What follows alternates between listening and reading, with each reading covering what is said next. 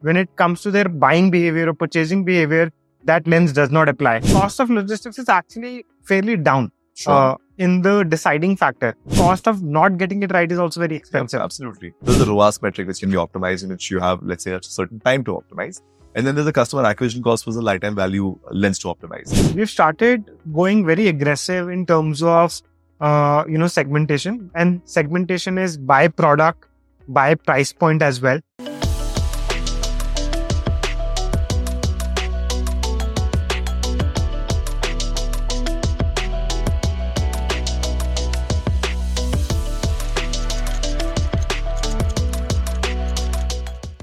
Hello and welcome to the State of Retention Marketing Podcast. This is your host, Ankur. I lead everything growth and marketing for WebEngage. And here is a conversation with a bunch of leaders from the product, marketing, and founder ecosystem to talk about the what, why, and how of retention marketing. We feel there's a lot of room for education in the subject of retention marketing because it's just so new. So we're actually partnering with Economic Times Brand Equity to actually bring retention into a mainstream conversation.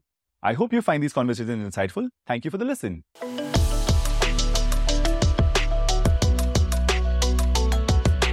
Today is an interesting day because this is the first time I have a D two C founder with us.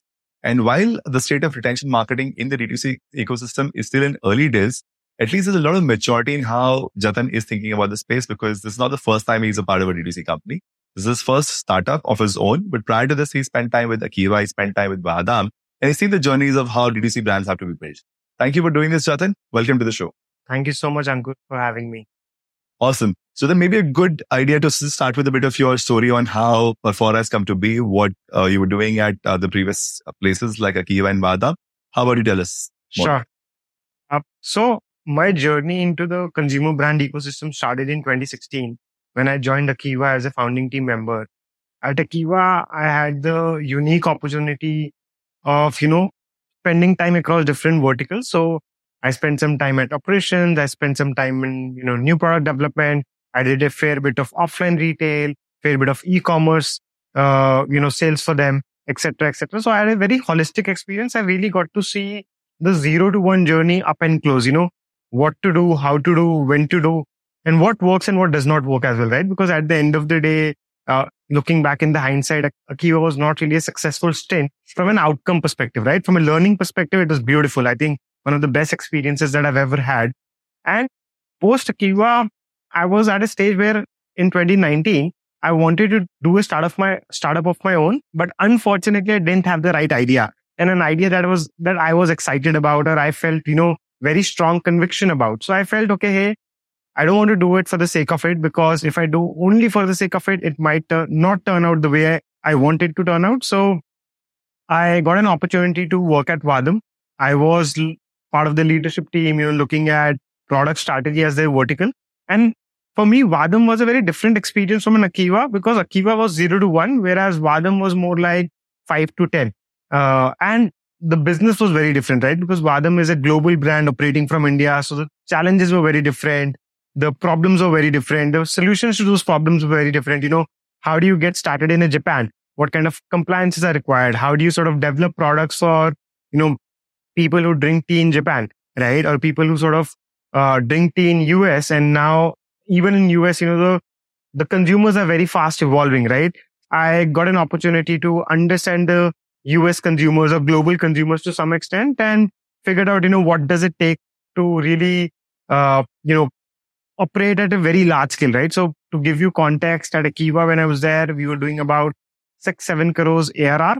Uh, I joined Vahdam at about sixty crores, and uh, during my time for about twenty odd months, we were able to take the brand to about one seventy, one eighty crores, right? So I think that was uh, like, and during the last five odd years, during my Akiwa and Vahdam stint, one thing was very clear. I love consumer brands. I love the journey of building a consumer brand. I love being a part of it. I love solving for consumers. So it was but natural for me to start thinking, you know, what can I do? How can I add value to the ecosystem? How, how can I come up with something that, you know, probably millions of consumers will love it.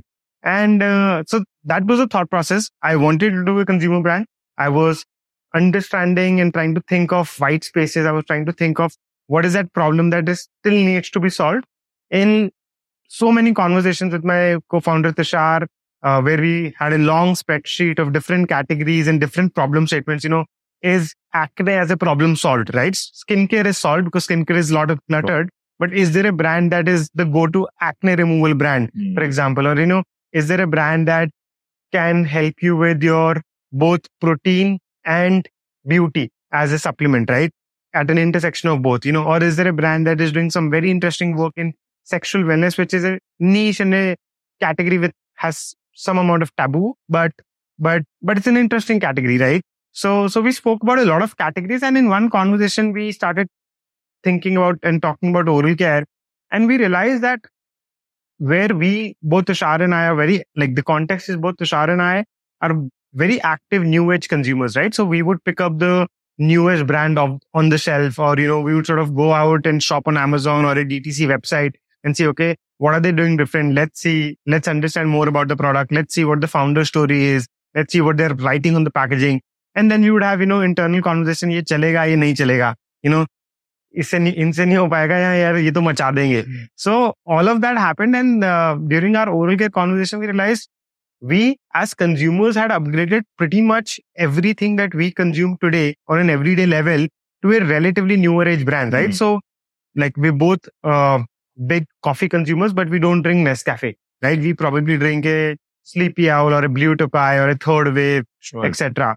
Uh, and if we If we use a face wash, we don't use a Nivea. We probably use a Man Company or a Bombay Shaving Company or any new age brand, whether that's a Minimalist, et cetera, right? Sure. And that was true across, right? Whether that's personal care or food, to some extent, even apparel or sneakers. And we realized, you know, why is oral care not being upgraded, right? Why are the same set of products being used that have been and that we've been using for the last two decades or so? Mm. Why are there no new brands bringing out a new narrative for the younger audience, which is, you know, people in the age bracket of eighteen to forty, right?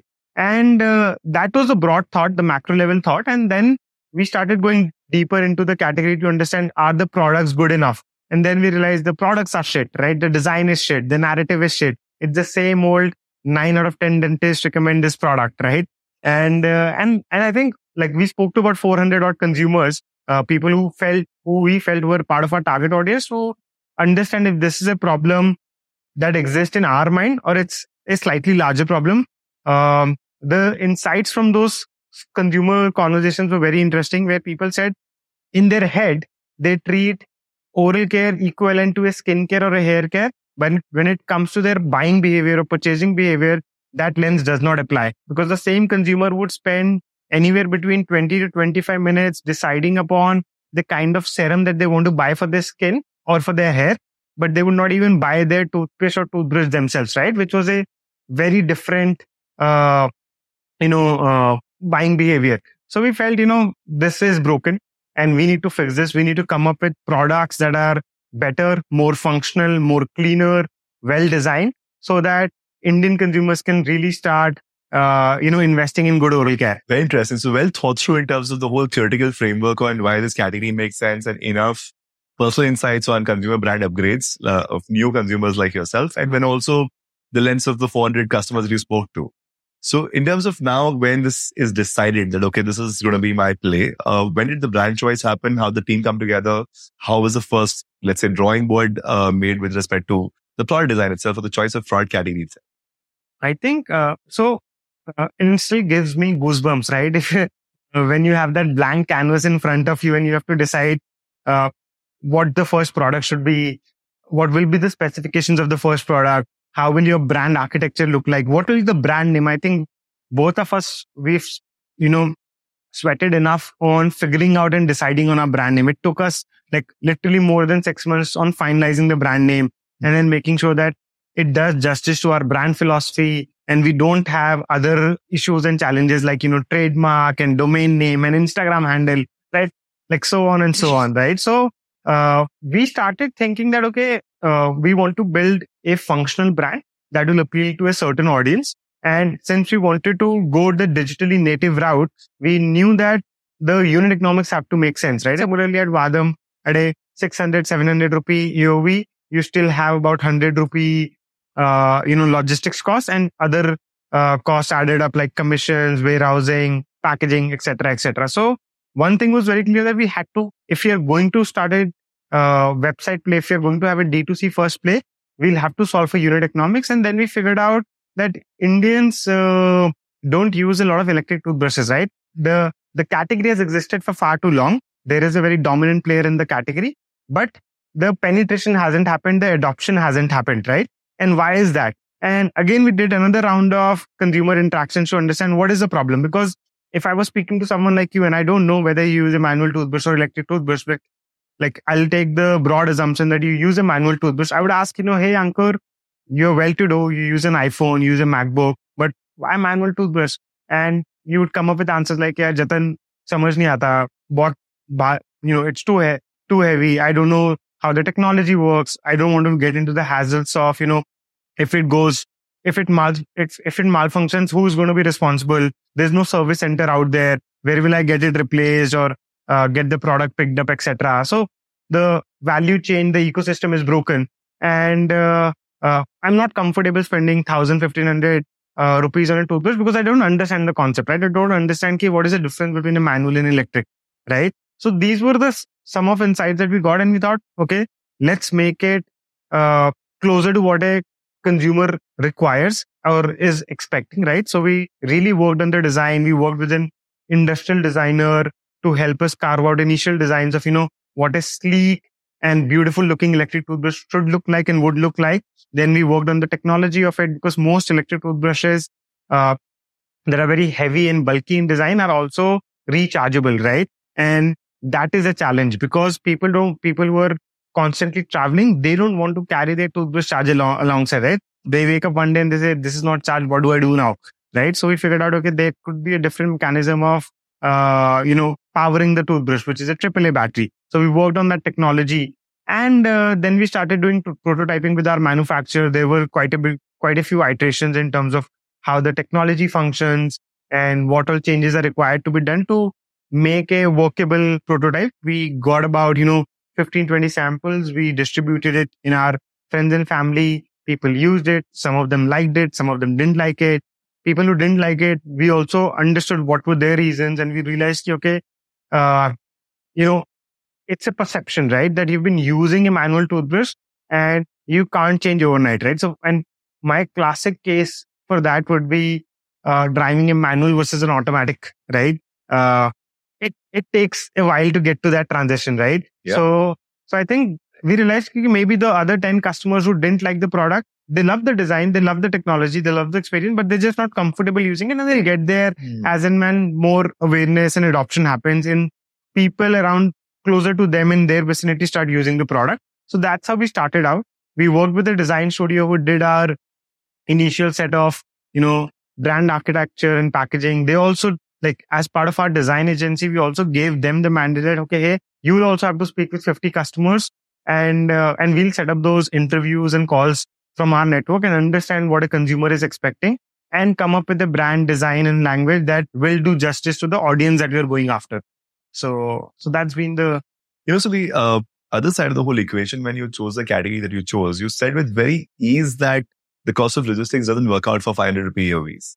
Unfortunately, there's still hundreds of brands which are trying to do something similar.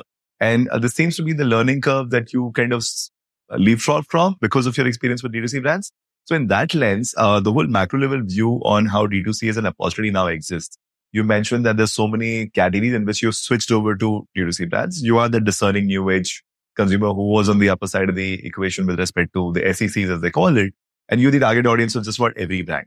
Now, what is, in your impression, the playbook to build a meaningful business here, simply because you've seen two and now almost a third one meaningfully being built as well? Uh, theoretically, what are the mistakes that people seem to have made which are entirely avoidable? I think one thing that, you know, founders and people who are building the brand really want, need to understand, I would say, is do does the proposition that they have in terms of product making sense for a D two C or a digital first channel or not, right? And if yes, then it's important to sort of start penetrating and building it out over a period of time. And the second realization that we've had is that irrespective, even if it's the most perfect channel, and if you're doing it for the first time for your brand, it will take you a while to get it right, you know?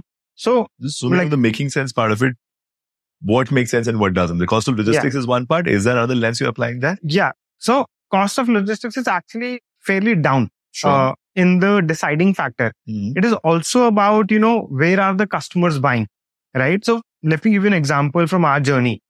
If you go out today, you will not, and if you literally go out in ten retail stores or electronic stores, you will not find an avenue to buy an electric toothbrush. Sure. Right? Because it's not available offline. The only place that you can buy offline online is an Amazon or a Flipkart. Uh, even on Nykaa, the category did not exist before we started. We started the category on Nykaa. The category didn't exist on what we today know, what we today call as, you know, quick commerce channels like Blinkit and Zepto, right? We've started the category on those channels. So we knew that the only way a customer can buy electric toothbrushes is on Amazon or Flipkart. But the experience there is broken because it's a purchase that requires some understanding for the consumer to get there. And they need a pre-sale support, right? They need to interact with a customer support or a customer experience representative, whether or a WhatsApp or an email or a phone call, and become comfortable. Okay, hey, if this goes bad, there is a one-year warranty. Can I use it? What happens if I use it in my shower? It's waterproof. You know, how does the product work? How will it help me clean my teeth better? What are the classic differences between a manual and electric toothbrush? That kind of information is not available on platforms like Amazon and Flipkart. And that is the gap that we realized ki if we have a D two C play, it's just going to be a lot more holistic. So that was one. Similarly, you know, if I were to give another example, uh, one brand that I love is Mokubara. Right? Now for them, it also makes sense to sell digitally because the cost of acquiring the customers and the cost of opening a retail store is very high. And sure. they can only do it at a rel- at a certain scale. Mm. But when they were starting out, when they were in their zero to one journey, they had to make sure that they're acquiring customers online. The number of purchasers might be low. You know, they might get ten, ten uh, customers a day. But if every customer is giving you ten thousand worth of sales, right, that's lakh rupees in a day, which is not negligible. So that's, sure. that sort of makes sense. But for other brands, which are probably food and beverage and let's say tea in India, it's a grocery item, right? People buy it. People buy it in bulk. People buy it from their near neighborhood Kirana store. So if you want to start a company today in India, considering the Indian consumers and how they shop and what their buying behavior looks like, it's very difficult to sort of sell a two hundred rupee or a three hundred rupee tea, uh, which is a five hundred gram pack, because logistics, buying behavior, the cost of acquiring a customer, all things don't add up. And today we also face that challenge where internally, we are trying to think, how can we grow toothpaste? But we know that we can't scale toothpaste on our website because cost is a challenge, buying behavior is a challenge, toothpaste is a grocery item, right? So we're building alternative revenue challenge, uh, channels to build that category. You use the word unit economics and you kind of broke it down from acquisition side of it, inventory side of it, pricing side of it, the appetite for the consumer to pay a premium because he's used to that category offline. That lens of unit economics was pretty much a day zero topic for you. Yeah. Which for a lot of brands is not necessarily as well understood. Yeah. Right. And now taking a different lens to it in terms of uh, what we were speaking about earlier offline, the whole category creation versus riding on a category's evolution. Right. Because there's, you know, thousands of toothpaste consumers in India, millions, of course. But from that lens of Sensodyne came in and did something very interesting, which changed that space to a certain level, but that still did a very mainstream play. And like you said, oral care hasn't seen that kind of a shift again in some sense. So there's probably an opportunity available for brands. But on one side, the whole behavioral change can also be a very expensive exercise. While riding on an existing ongoing behavioral change, you know, the shift from unbranded to branded, the shift from normal to slightly premium, those shifts are larger consumer behavior patterns. So from your lens and what you've tried to do here, how did you allocate the category creation wala kharcha and the whole investment that it'll take to change India's behavior vis-a-vis trying to ride on an existing slight behavior change and finding an issue within that? I think what See, one, it's a function of capital. How, how much capital do you have in the bank? And if you're going to go down the route of raising venture capital money... But did you know this upfront that you will have capital to build category? Yeah. So you we so we raised money pre-revenue, right? Fair. And there's a reason why we raised money pre-revenue. Because we knew that starting off, that let's say we all know today how how expensive digital advertising has become. Sure. And even we knew that when we start advertising, you know, via Meta or via Google, et cetera, it's not that we're going to get a two x or a three x return on any every penny that we put out, right? We might start at one x because we're a new brand.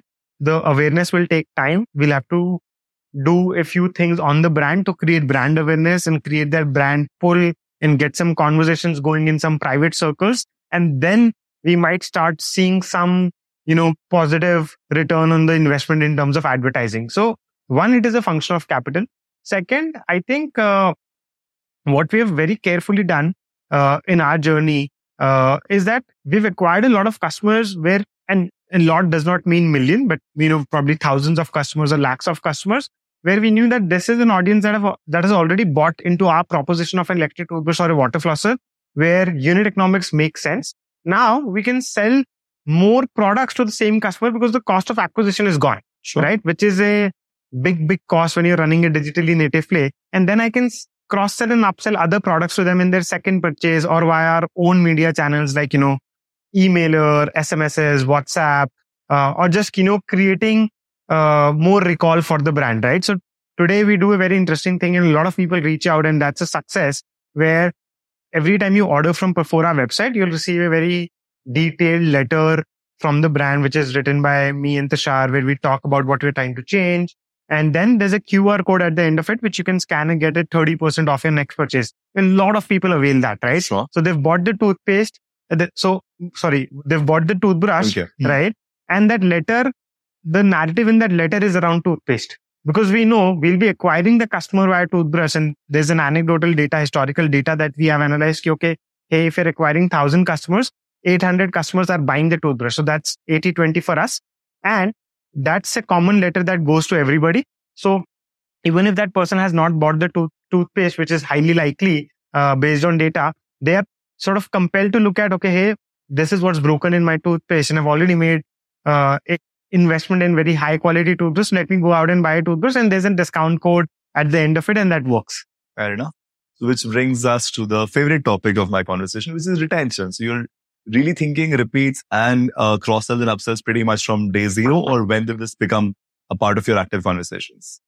I think we have thought about it uh, pretty much from day zero, but we've not implemented it on day zero. And there's a reason for it. Uh, the reason is very simple in our head. Let's say if we have, you know, ten thousand customers, which is a fairly small pool of people, and you know how early stage brands are, limited resources, limited number of people, limited number of hours. So should we be focusing on taking that ten thousand pool of customers to twenty thousand over the next three months? Or should we be focusing on, you know, making that out of those ten thousand, getting those two thousand people repeat? In our, in our head, till we achieved a certain scale, retention would not make sense mm-hmm. from an in an absolute number. Right, it wouldn't. Yeah, it did not. It won't move the needle in absolute sense, right? Percentage wise, you know, if I were to show that number to investors, you know, ten thousand customers, two thousand people, three thousand people are repeating, great. Mm. But for me, the meaningful number is one lakh customers. Even ten percent or twelve percent are repeating. That's four x of sure. the smaller base, right? Okay. So we've started doing retention activities pretty much in the last six months, mm. which is about an year and a half into our journey, when we realized ki now we have enough number of customers who know about the brand, who have bought the brand, who are excited about the brand. And how can we start, uh, you know, how can we sort of uh, start doing things so that they start transacting more, right? Sure. In the month two, month three, month four, month six. And would you be able to put a, let's say, revenue scale and a number of customer scale to the whole retention effort that you started six months ago? You said enough, but quantitatively, is this like whatever, one hundred thousand, five hundred thousand? I think for us, that number was about one hundred thousand. Sure. Uh, in terms of customers, right? Till the time we didn't have one hundred thousand customers, we felt it's it won't make a lot of there sense. There are other priorities to change in some yeah. sense. Obviously, there's a founder level, the mindshare is the biggest asset, so to speak. And from a revenue scale perspective, this would have been in the ballpark of about a crore. A month. Yeah. So that's the scale at which it starts to make sense to focus on other things, you know. But going back to the previous point where we were talking about category creation, you chose to uh, operate your economics from day zero. Yes. You also made sure that from a repeat lens, you will worry about it after you hit one hundred K. You also were prepared to spend one x on ROAS. Yeah. Right? That's where all of your marketing investments yeah. go. So the one x ROAS play to the two x to the three x, how did that journey look from a, while you continue to grow, you're trying to optimize as well? I think what has happened with us, Uh, one, we've always had our ears very closer to the ground and closer to customers sure. to understand what can we do better, how can we do better, how can we get them to, you know, buy more and improve our, uh, you know, return on advertising spend, right? So, so that is one. Second, what we've realized is that as your brand gets stronger, uh, as a function of it, your ROAS will start improving, right? Which has also happened with us. So, for example, uh, when we started out, we were only available on our website, but then we launched on Amazon. Then six months down the line or eight months down the line, we launched on Nykaa. Then probably almost fifteen months down the line, we launched on a Blinkit and a Zepto, right? So your so brand... distribution, so to speak? Yeah. And so then a certain amount of discovery within those platforms. Yeah. So distribution and how strong your brand is getting, uh, like how your brand is getting stronger on digital platforms, right? So sure. For example, today, uh, and I'm not boasting it, but subtle flex is that we are probably the second largest, most followed oral care brand in the country, right? Most and followed, you mean on social media? On Instagram, channels. Okay. Right? On Instagram. It's a because, conscious investment you made towards brand? Yeah. So that's a conscious investment that we have made ki we will scale that up. We will build that community. We will invest in content. We will try to change that perception, right? We're the only brand today that does limited edition drops where people wait for a few months to sort of buy that new special, you know, pattern toothbrush or a special flavor of toothpaste or a special flavor of chewing gum, et cetera.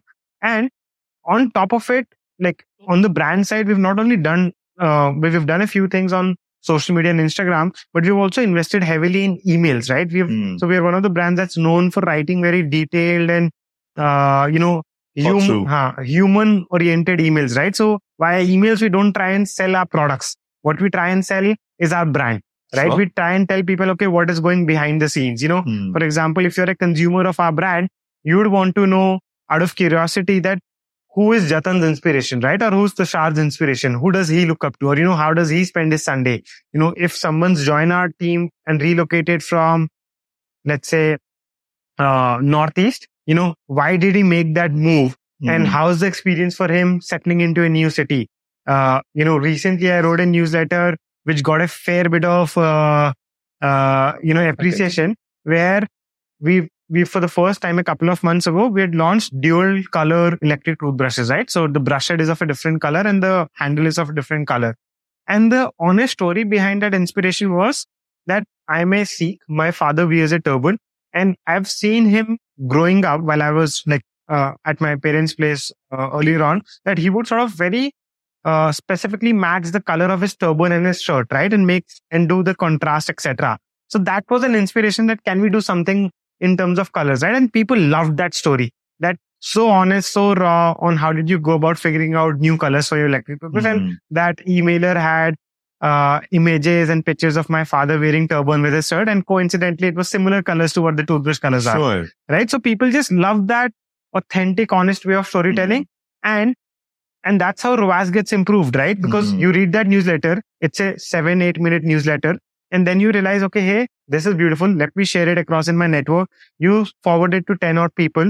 They'll take a look at the brand. And I don't have to spend on paid advertising to acquire two another customers out of the mm. ten that you forwarded already. From a capital allocation point of yeah. view, given that you had access to some amount of capital, but it's still well, finite. Yeah. Uh, and you chose to invest in the brand from a twenty-year horizon, which is what I'm trying to understand as a brand founder today who might have similar, perhaps slightly lesser levels of capital, because that's the truth of majority of D two C brands. The allocation towards a long-term brand play versus a more tactical uh, play, which makes sure that the ROAS gets healthier faster than, you know, I, uh, later. I, How do I, you see I that? Think, I think there are two, three things. One is that you have to figure out white spaces on where you won't be burning a lot of money. And that might be a relatively volume play. Mm-hmm. So for example, I'll tell you, and from our journey, we launched a teeth whitening powder, which even today is a bestseller on Amazon. It's okay. a two hundred fifty rupee product.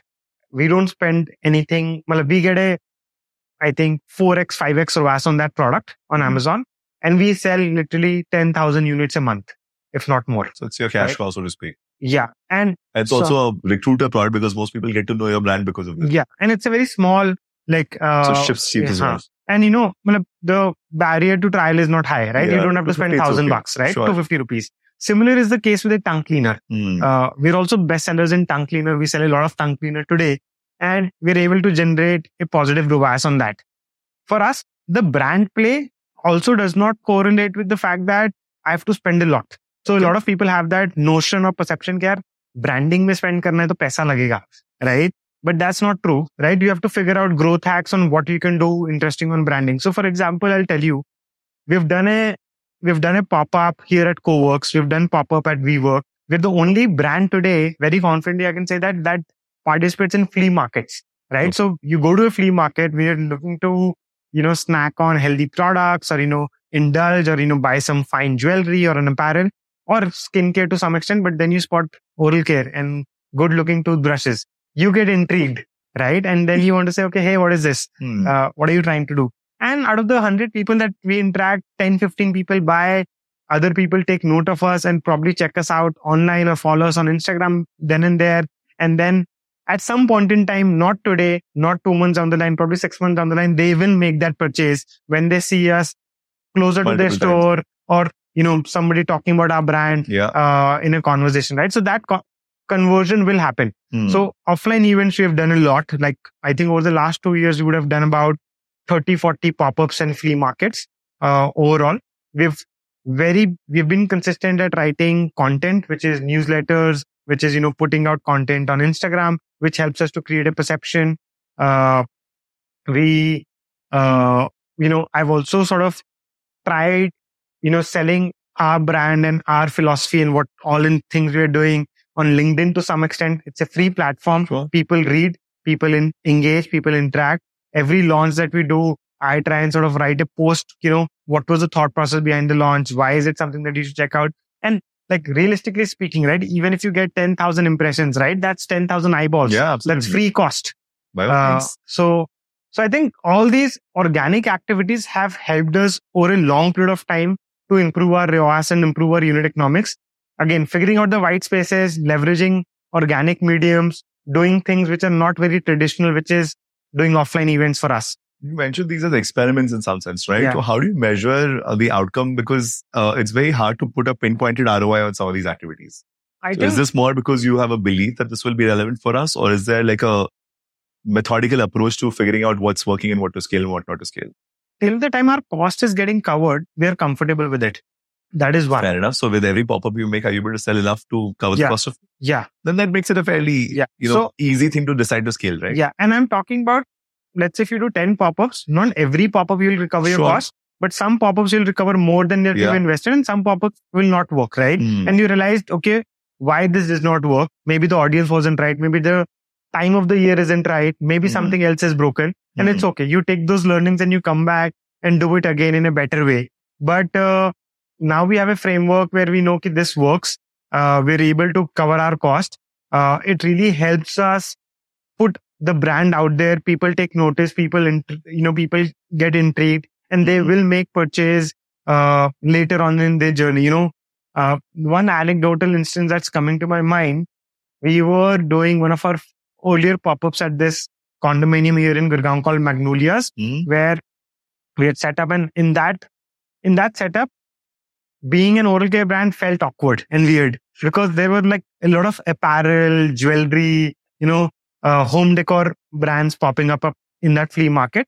And oral care felt different, but it's okay. We got the R O I that we wanted and better than what we had invested.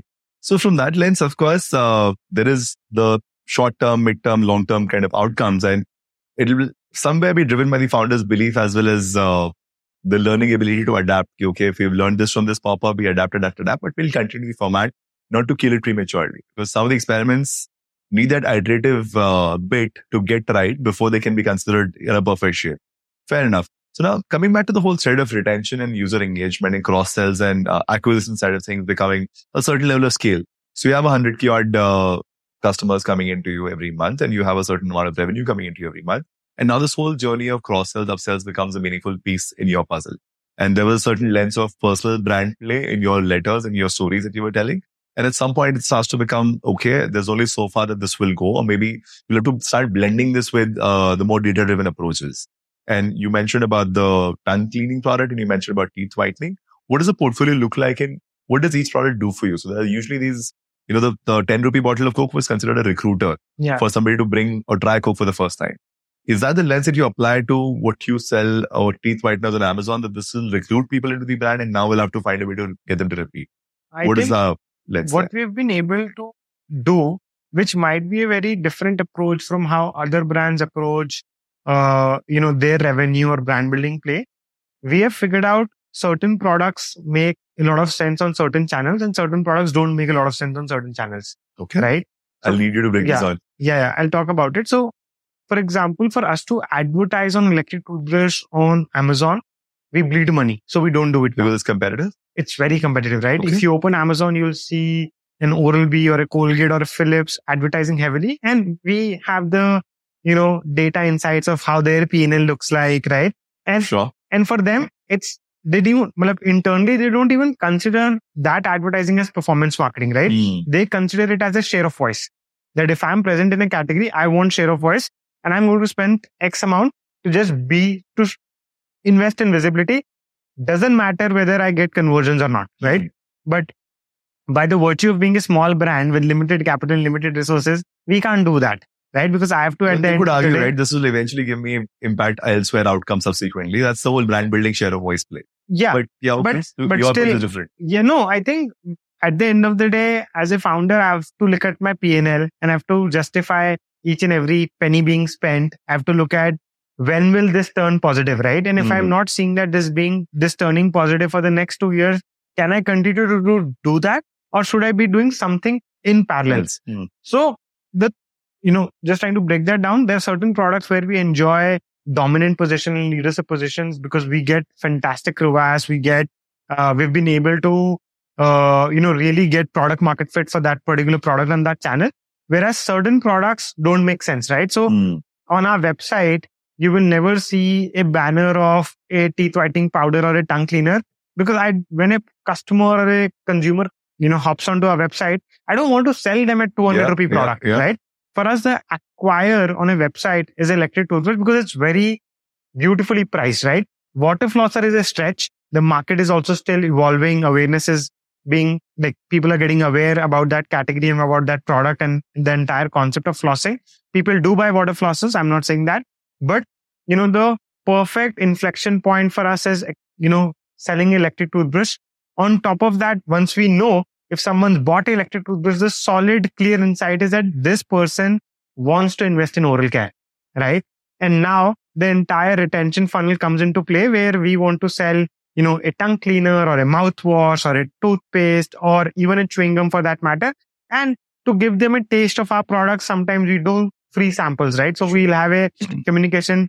Let's say our toothbrush is priced at around eleven hundred odd rupees or twelve hundred odd rupees. We'll tell them, make your cart fifteen hundred and you get a free chewing gum or a free toothpaste, right? And it's very uh, compelling. Okay, toothpaste to lena hi hai, chewing gum I eat, right? Let me just add, like, let me just buy two more products so that'll make up for fifteen hundred and get two freebies, right?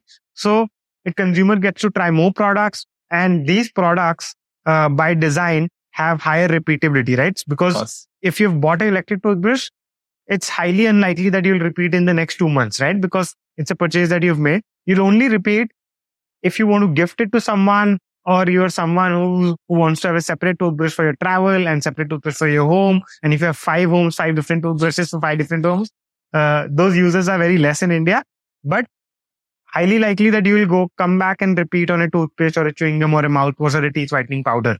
Uh, you know, tell me something. You mentioned the same user buying for himself, but you know, as a family and somebody who's principally aligned towards investing more in oral care, won't I be doing this for other family members? And is that a pattern you see? Yeah, we do see that. But it's not that if there are one hundred people who have bought electric toothbrushes, uh, uh, you know, all those one hundred will come back. Probably twenty, twenty-five people come back and buy for their family members because at the end of the day, you have to understand brushing is also a personal choice, right? Sure. You know, I might be using a electric toothbrush, but my mom would still be using a manual toothbrush. And despite me giving it to her, gifting it to her, she might say, Jatin, I... You know, I'm old school. Oh, I'm on the other lens, yeah. So, you know, uh, my kids use an electric toothbrush, but I necessarily might not because the hassle of changing their head and sometimes the battery and whatever. And it typically ends up having a life of three months. So for a thousand, fifteen hundred rupee toothbrush, if it doesn't last that long, it's not fun. But if you look at a Barbie toothpaste, toothbrush or whatever, the kids tend to enjoy that experience. Whether it's functionally beneficial or not, it's still not a certain clarity. But if I'm traveling and I'll see a fancy looking toothbrush, I'll pick it up from them and they'll use it for three months and it'll be destroyed and gone. Because changing the head or changing the battery is all a mess.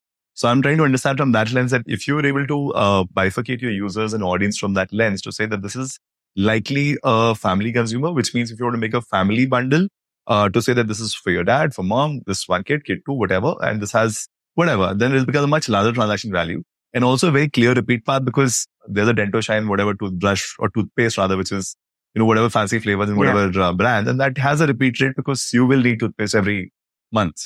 Right? True. No, true that. And the only missing puzzle for us is that we don't have a kids range as of now. Okay. Right? So something that's on your radar, like huh? yeah, that's some, something on your radar. It's some, point. Something, something on our radar. The team is working on it.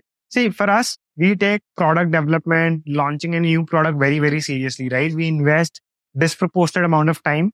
And for us, it's not about ki, let's launch a new product sure. and we'll sort of, uh, we'll see a spike in revenue. We launch a new product when we are confident, right? You did that once and you learned the lesson, the yeah. early toothpaste. Yeah. So I think we take product development very seriously and we want to get it right. Mm. Uh, because the cost of not getting it right is also very expensive. Yeah, absolutely. So when disappointing a loyal consumer can just be a problem. But in your space, uh, from a repeat and loyalty point of view, given that, uh, somebody's bought a toothpaste will come in a certain frequency and he might cross-sell into a flosser or not in terms of proportion. How do you look at the whole lens of customer acquisition costs versus, you know, there's a ROAS metric which can be optimized in which you have, let's say, a certain time to optimize. And then there's a customer acquisition cost versus a lifetime value lens to optimize. How do you look at these two and uh, what's your priorities? I think for us, the priority zero is acquiring more customers because India is a big market sure. when it comes to oral care, mm. right? Retention is equally important. But now what we've started doing is that we've also started segmenting our audience mm. based on their buying behavior to understand what products are they likely more to buy, sure. right? So for example, someone who's bought, and the clear insight is, let's say somebody bought a toothpaste once, maybe bought a toothpaste tube once, and then two months down the line, he or she came back and bought two more tubes of toothpaste. Then two months further down the line, they came back and bought another two toothpaste tubes. Then we know this customer is our toothpaste customer, right? We'll try and do two things here. One, we'll try and, like, at least from a communication standpoint, try and cross-sell any other product, whether that's a mouthwash, whether that's a toothbrush, and see what kind of conversions do we get in that particular uh, customer segment. Mm-hmm. And if that does not work, then we'll try and sort of sell them more toothpaste in terms of different variants, right? Because the the hypothe- the hypothesis here would be ki, if he or she is buying two toothpaste at once, maybe someone else is also using sure. it in their family, right? And if we can provide more variants, which we have, we have about seven variants of toothpaste in our portfolio today. Maybe they can switch to something better so that there is no monotony in their head, right? Then it's just not getting bored. Hmm. So that is what we'll try to do. Uh, so I think that is the lens that we apply when it comes to retention overall. Interesting. And this would, in terms of, uh, you know, choice of channel, choice of, uh, content with respect to communication. You spoke about recommendation, which are somewhat curated at a level where you know this is a toothpaste buyer, so you want to cross-sell him to mouthwash versus doing more toothpaste. So the whole level of segmentation and the maturity and the team setup behind this, how does that look like now? So uh, we've started going very aggressive in terms of uh, you know segmentation, and segmentation is by product, by price point as well. Mm-hmm. You know, which consumer is likely to buy at a certain discount, right? Or is more uh, is more inclined towards, you know, making a purchase at a certain discount-led communication versus a functional communication. So there is a there's a price filter, there's a communication filter, and there's a product filter that sure. we apply so that we know what to do and when to do. And mm-hmm. uh, since we now have a fairly large customer database, we can play with it, right? With different permutation and combinations. Channels that we use uh, are, you know, three classic channels: email, WhatsApp, and S M Ses. Of course, three channels have very different kind of returns. Is, yeah. And uh, WhatsApp being the one that gives the highest return today. But uh, for us, email works beautifully well. I think sure. it can be a case study at some point in yeah, time. Sure. So from an email channel, is this, you know, you mentioned a lot of things around the storytelling aspect yeah. of things. And then now there is a certain level of data-driven recommendations that are coming in. So is your email now a combination of both? How does it look? Yeah, it is a combination of both. So uh, the... Replenish. So on the email and WhatsApp, you also have replenishment flows sure, for certain products which have high repeatability. But apart from the replenishment flows, we do send out functional communication around, you know, buy this bundle uh, at a certain price point, mm-hmm. you know, or this offer is live, take a look at it. But we don't shoot those email to our entire database, right? Like I said, there is a segmentation, segmentation filter applied across price, communication, product, and that's how the email goes. The content play, which is our newsletters, which we shoot out every Sunday, or we try and shoot out every Sunday, goes to pretty much our active email base, right? So we have about, let's say hypothetically speaking, we have about a lakh customers in our email database. About seventy percent of them open those emails and read it. So we'll send it to those, and we'll try and, you know, uh, the those dormant thirty thousand email I Ds, we'll try and see, ki, we'll try and run a few different experiments of how many of those uh, can come back and start reading more, right? Uh, we'll try very interesting subject lines. You know, for example, one experiment that we did, which we got a fair bit of uh, uh, backlash as well. Uh, the subject line read, "Your salary is credited in your account," right? And and and that opened, like, a lot of people who were not opening our emails did open the email, right? Yes. And they were like, "Guys, uh, this is not cool." Yeah, but at least you didn't do a mom missed call soon, right? So thankfully, that's still not as bad. But now tell me something. This is a very clear, thought-through blend between a very editorial-led approach versus a very algorithm-led approach. And somewhere, as a founder, you seem to know your subject line experiments, which says that this is stuff that is high on your radar in terms of uh, how much you care about it. How does uh, the org-level prioritization and mindshare get allocated? Because we have fifty thousand things to deal with, right? Yeah. But in terms of your attention to the whole subject of engagement, segmentation, retention, email experiments, how do you look at your own, you know, routine around this? I think... Uh... Like overall, as an organization, we are very, very passionate about having a high N P S score, sure. Right? That is one of the North Star, North Star metrics that we are chasing.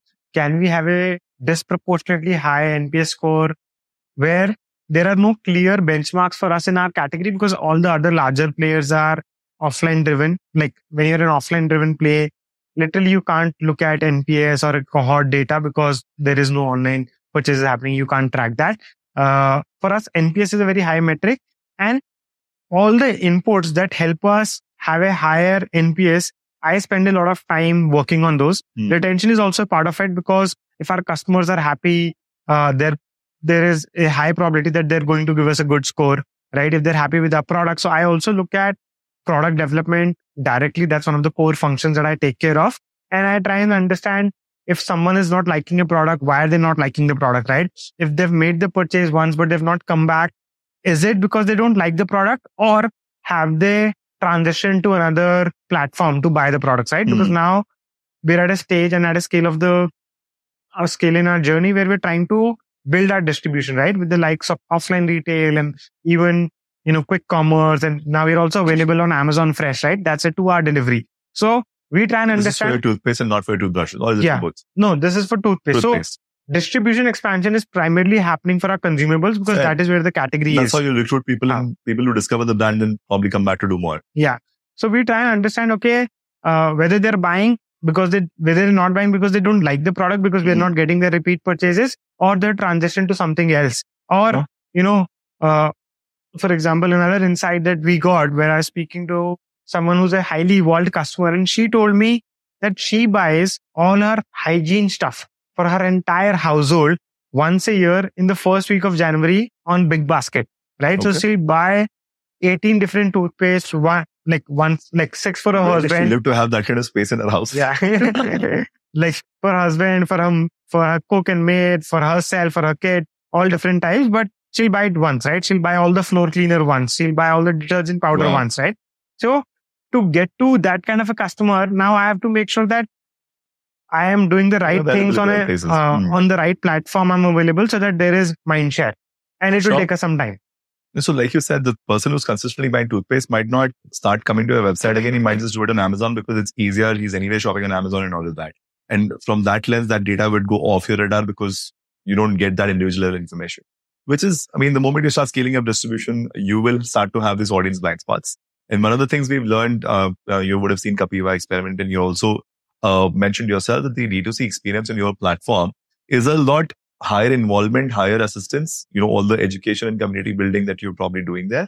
So from a involvement level in your category, uh, it starts to seem that people are slightly more involved with your brand than they are with any other brand in the category. I don't know if people speak with this level of love or passion about a Colgate or whatever when they're compared to do it with a Perfora, simply because you're doing all those storytelling, you're doing all of that founder level involvement in communicating with the community. At some point, it does uh, become non-scalable, but you're balancing between the editorial lens versus the data-driven lens. True that, and I think I might be biased, but one of the moonshots when we were just starting out the brand was, can people in a social conversation talk about an oral care brand, right? Because that didn't happen before we came onto the scene. But today, I've been part of conversations where people don't know that, hey, I'm part of Perfora, or I'm someone who's building Perfora. Where they've spoken about it, you know, very randomly and casually, you know, hey, I, I bought this new, really good looking toothbrush and they have my name printed on it. You should check it out, right? And it comes in like variety of cool looking colors. And, you know, I tried a toothpaste which like uh, does not look like a toothpaste tube, but it, taste is amazing, right? The taste mm-hmm. is delicious. And I love the story that these guys have, right? So those conversations the have started happening uh, in social circles, which was one of the things that we had envisioned. Ki, kya ye ho sakta hai? Can Are you we... inspired by Method? Yes, I am very inspired by Method. I've read the book.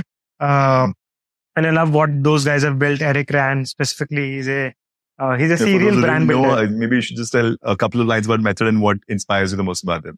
I think, uh, so Method is a personal care company. Uh, they sort of reimagined the entire personal care, dishwashing, floor cleaning, detergent space back in early two thousands when we started, when they started out in the U S.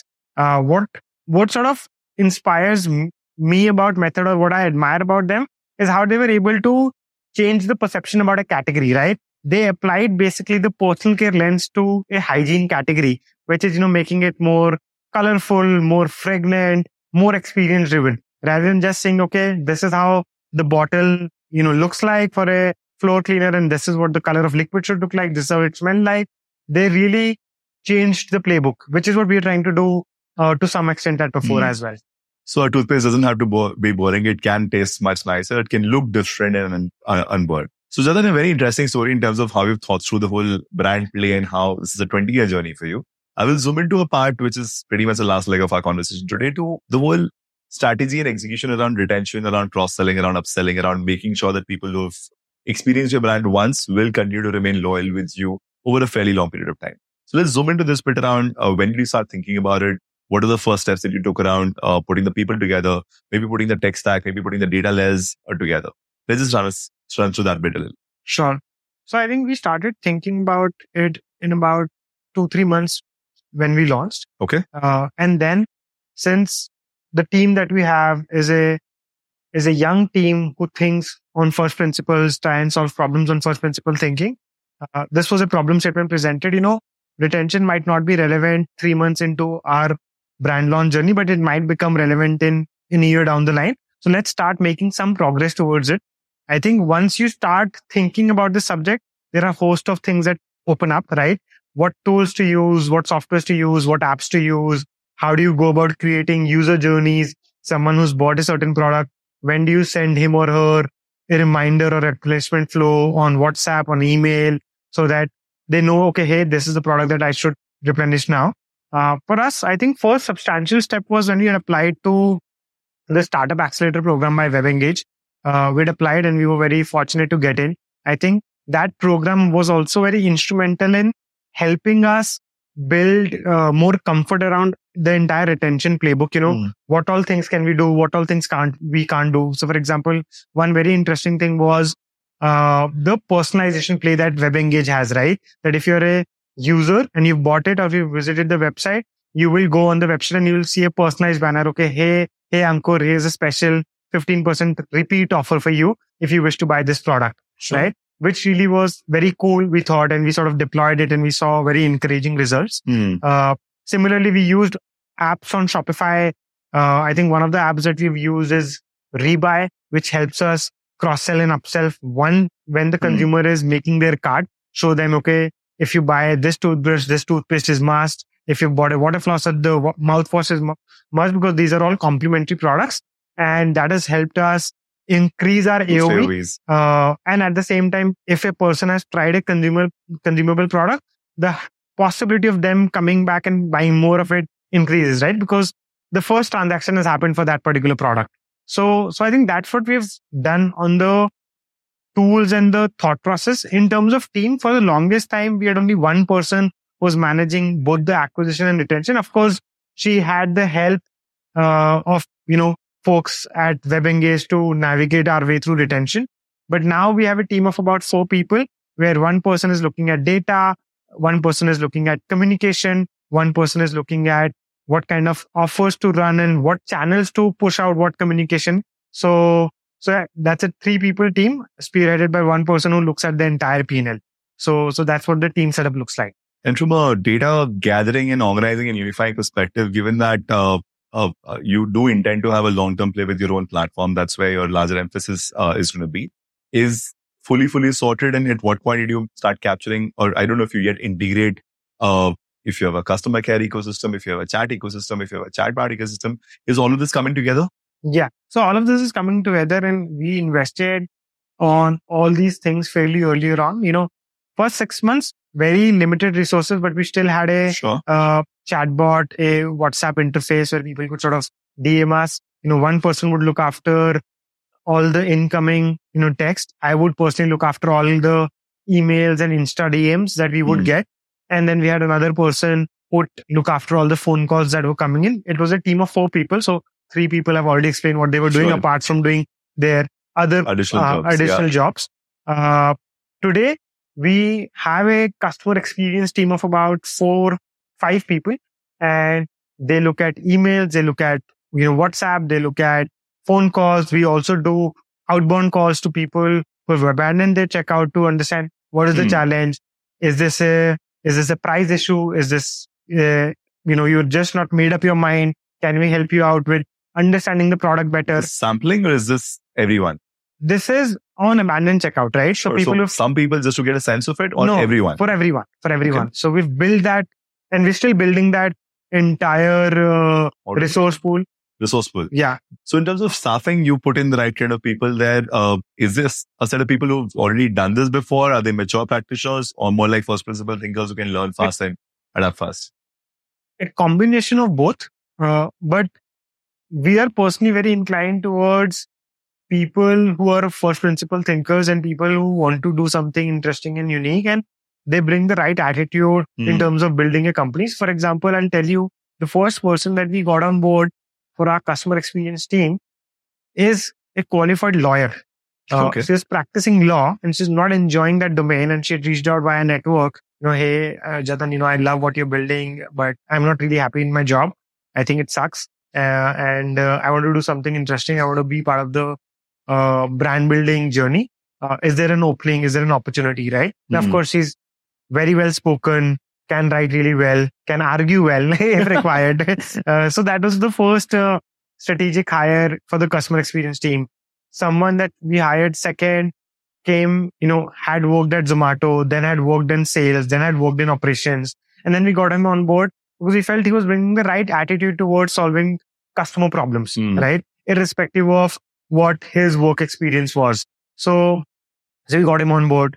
Today we have a team where it's a mix, where people have a very unique and interesting background which is not relevant to what they're doing, but they're doing a great job at it. And there are people who come from this industry and they're learning and adapting to our work mm. culture and our practices, because unlike a large company, we operate in a very unique way. It's very interesting. So on that note, thank you so much for doing this, Jatin. Been a very interesting conversation. And I'm pretty sure that uh, Perfora would go a long distance, as well as inspire a bunch of D two C founders to be a more calibrated approach, be a more, you know, well-made uh, choices across their journey. Thank you so much. So it was one interesting conversation with Jatin. I think a D two C founder who's already been through a consumer brand building journey from a zero to one stage, as well as a five to ten stage between Akiwa and Vahdam. He carries a lot of maturity in thinking about unit economics and thinking about D two C first products from the day zero when he started this business out. And I especially love his obsession with uh, the whole storytelling aspect of things, and alongside that, the algorithmic or the data-driven approach to launching replenishment campaigns and other such stuff. So again, a fair blend of uh, intuition-driven approach versus a data-driven approach put together. The third piece of the puzzle, which I thought uh, was very interesting in terms of his approach to, was user engagement and retention. They started thinking about it pretty much from day zero. They wanted to know their cross-sell, upsell opportunities from then. They put the first pieces of the puzzle together within the first two quarters of being in the business. Of course, he also acknowledges the right time to put serious mental bandwidth behind this would probably be when you're at a one hundred K users or a crore a month revenue scale. But good pieces of the puzzle solved together translate into great foundations for a long-term play. So on that note, wishing Perfora a long journey in becoming a massive consumer brand. All the best, Jatin.